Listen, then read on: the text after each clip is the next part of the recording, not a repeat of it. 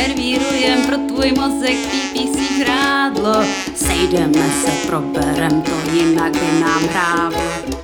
Máme tunu zajímavých otázek, máme na to, udělej si obrázek. Dobrý den, já vás zdravím u dalšího dílu našeho podcastu P P C Brainfood.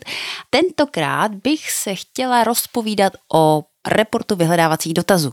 Já si myslím, že report vyhledávacích dotazů je teďka taková popelka, na kterou se lidi zas až tak moc nekoukají, protože vlastně není potřeba, že jo.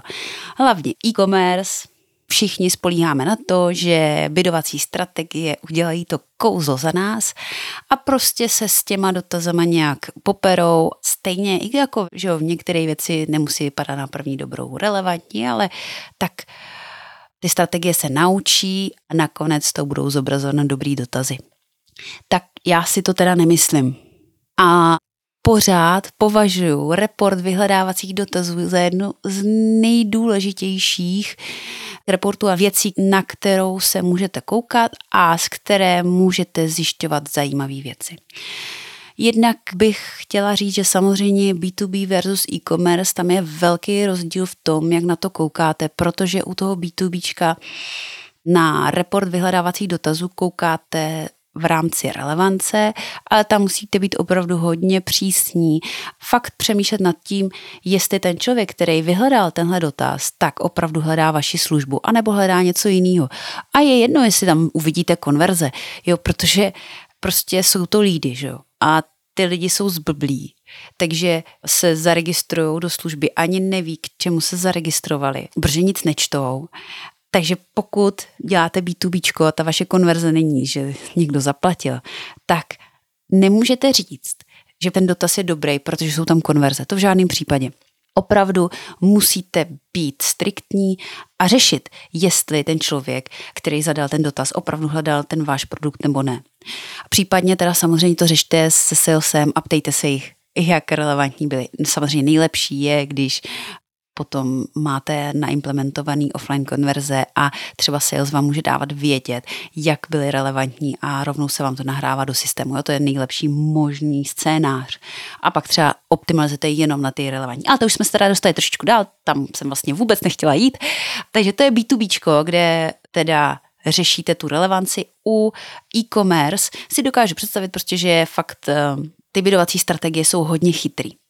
Takže jako maximálně sem tam, můžete na to nahlídnout, že jo, a koukáte teda, jestli byste něco nevyloučili. Ale já bych chtěla ještě k tomu vylučování říct jednu věc. Když vylučujete, tak prosím nevylučujte jenom proto, že vám to přijde nerelevantní, ale opravdu se dívejte na data a dívejte se, jestli teda fakt jako z toho nejsou nějaký nákupy, abyste si zbytečně tu strategii nebrzdili. Tady je to úplně vlastně jiný náhled než u toho B to B. Když se budete dívat na vyhledávací dotazy, tak se i trošičku dívejte na to rozložení těch objemů. Jestli vlastně investujete do těch nejrelevantnějších, do těch nejsprávnějších, jestli vlastně ten spend není špatně alokovaný. Takže to je jedna první taková věc, jak koukat na vaše vyhledávací dotazy a nekoukat na něj jenom skrz tu optiku, co bych měl vyloučit. Druhá, samozřejmě inspirace pro nová klíčová slova. A tady si musím trošičku sypat popel na hlavu, protože já jsem si říkala, hele, to už prostě nedává smysl. Who cares? Jo, vždyť přece, proč bych je přidávala, když je stejně vidím v těch vyhledávacích dotazech a stejně ta strategie se prostě, že jo, jako rozšíří si to sama, jak bude chtít. Tady musím říct, že jsme to otestovali, samozřejmě je to teda tak, že jsme přidali klíčová slova, které jsme viděli v těch vyhledávacích dotazech, plus jsme přidali další varianty, které nás z toho napadly. Opravdu se nám podařilo zvýšit objemy impresí a prokliků. Takže jedna věc je, že fakt, když to v tom účtu máte, tak je větší pravděpodobnost, že se zobrazíte. Druhá věc je, že potom můžete sledovat impression share, click share. Třetí důvod, proč koukat do reportu vyhledávacích dotazů, jsou inspirace pro nové landing page a sestavy. Vlastně vy se díváte do těch dotazů a říkáte si, není tady náhodou nějaký dotaz, který by potřeboval jinou reklamu nebo případně jinou landing page. Třeba, co se může stát? Koukáte se na dotazy v brandových kampaních a vidíte třeba dotaz brand plus reviews. No, tak to by určitě chtělo jinou reklamu a jinou landing page. Dalším důvodem, proč byste se mohli koukat do toho reportu vyhledávacích dotazů, je, že byste tam mohli najít inspiraci pro nový produkty. Můžete tam třeba vidět, že lidi vyhledávají velikosti, které nemáte na skladě nebo které vlastně nevyrábíte. Velikosti třeba ubrusů nebo postelí, já nevím. Nebo vyhledávají nějaký vzory nebo barvy, které nemáte na skladě a je po nich poptávka. A nebo třeba šablony, které nenabízíte. Já nevím, třeba jste website builder a lidi hledají nějaký šablony. Nebo vyrábíte fotokalendáře, tam jsou taky šablony, tak lidi třeba můžou chtít nějaký šablony. A to vy můžete vidět v těch dotazech a může to být zase pro vás inspirace. Dalším důvodem, proč koukat do reportu vyhledávacích dotazů, je, že můžete rychleji odhadnout, kdy začít komunikovat novou sezónu.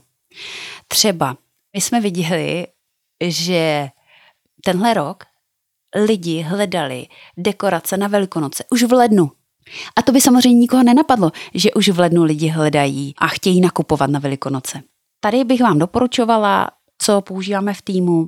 Máme srovnání vyhledávacích dotazů buď sedm versus minulých sedm a koukáme jenom na ty nejnovější, anebo se díváme na posledních sedm dní a srovnáváme to s dotazy z minulého roku. A vlastně, když vidíte jenom ty nové, tak na vás tam jako vyskočí to, co se teďka nově vyhledává. Poslední důvod, proč koukat do toho reportu vyhledávacích dotazů, je, že můžete řešit překryvy vašich kampaní nebo sestav.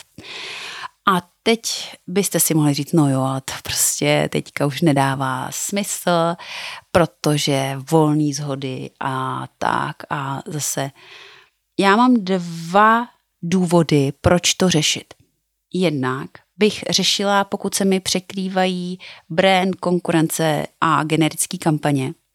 A tady chci říct, že jako není vždycky to řešení, že prostě se budete snažit vylučovat třeba z té brandové kampaně ty generické a z těch generických ty brandové dotazy. Hlavně pokud ty brandové dotazy jsou hodně podobné těm generickým, no, tak to prostě v tomhle světě už neoddělíte. Takže my třeba jsme i přistoupili k tomu, že máme jednu kampaň, kde je teda brandová sestava a generický sestavy vlastně v jedné kampani, protože prostě se to tak překrývalo a my jsme nebyli schopni to povylučovat. Dává nám to smysl víc to řešit takhle dohromady. Druhý důvod, proč řešit překryvy, tak to hlavně kvůli tomu, že je možný, že pokud se ten dotaz zobrazí v jiné sestavě, tak dostane ten člověk blbou landing page, blbou vstupní stránku. A v té chvíli zase si myslím, že to asi chcete řešit. Takže to byla inspirace pro vás, jak se koukat na report vyhledávacích dotazů a že vlastně tenhle report pořád má obrovskou hodnotu. Ještě bych chtěla dodat, že já teď jako hodně to kombinuju, že nejenom koukám na report dotazů, ale koukám i do těch insightů, vlastně, abych dobře viděla slova, které konvertovaly. Takže to bych chtěla jenom dodat, že nejenom koukat do toho reportu vyhledávacích dotazů, ale i do těch insightů. A co by mohlo být tudučko? Tak já bych si teda přála, kdybyste se do reportu vyhledávacích dotazů podívali a zkusili se zamyslet, jestli třeba tam neuvidíte inspiraci na ty nový landing page nebo na nový sestavy, jestli byste neměli přidat nějaká nová klíčová slova a třeba můžete si nastavit i ten report sedm versus sedm. Tak já vám moc krát děkuji, že jste doposlouchali až do konce, mějte se krásně a budu se těšit zase příští týden u dalšího podcastu. Ahoj! Dumání a přemýšlení, to je závazek, probrali jsme kupu tíživých otázek, zamyslet se, přijít na to a bez žvástu sejde. Sejdeme se, pokecáme v dalším podcastu.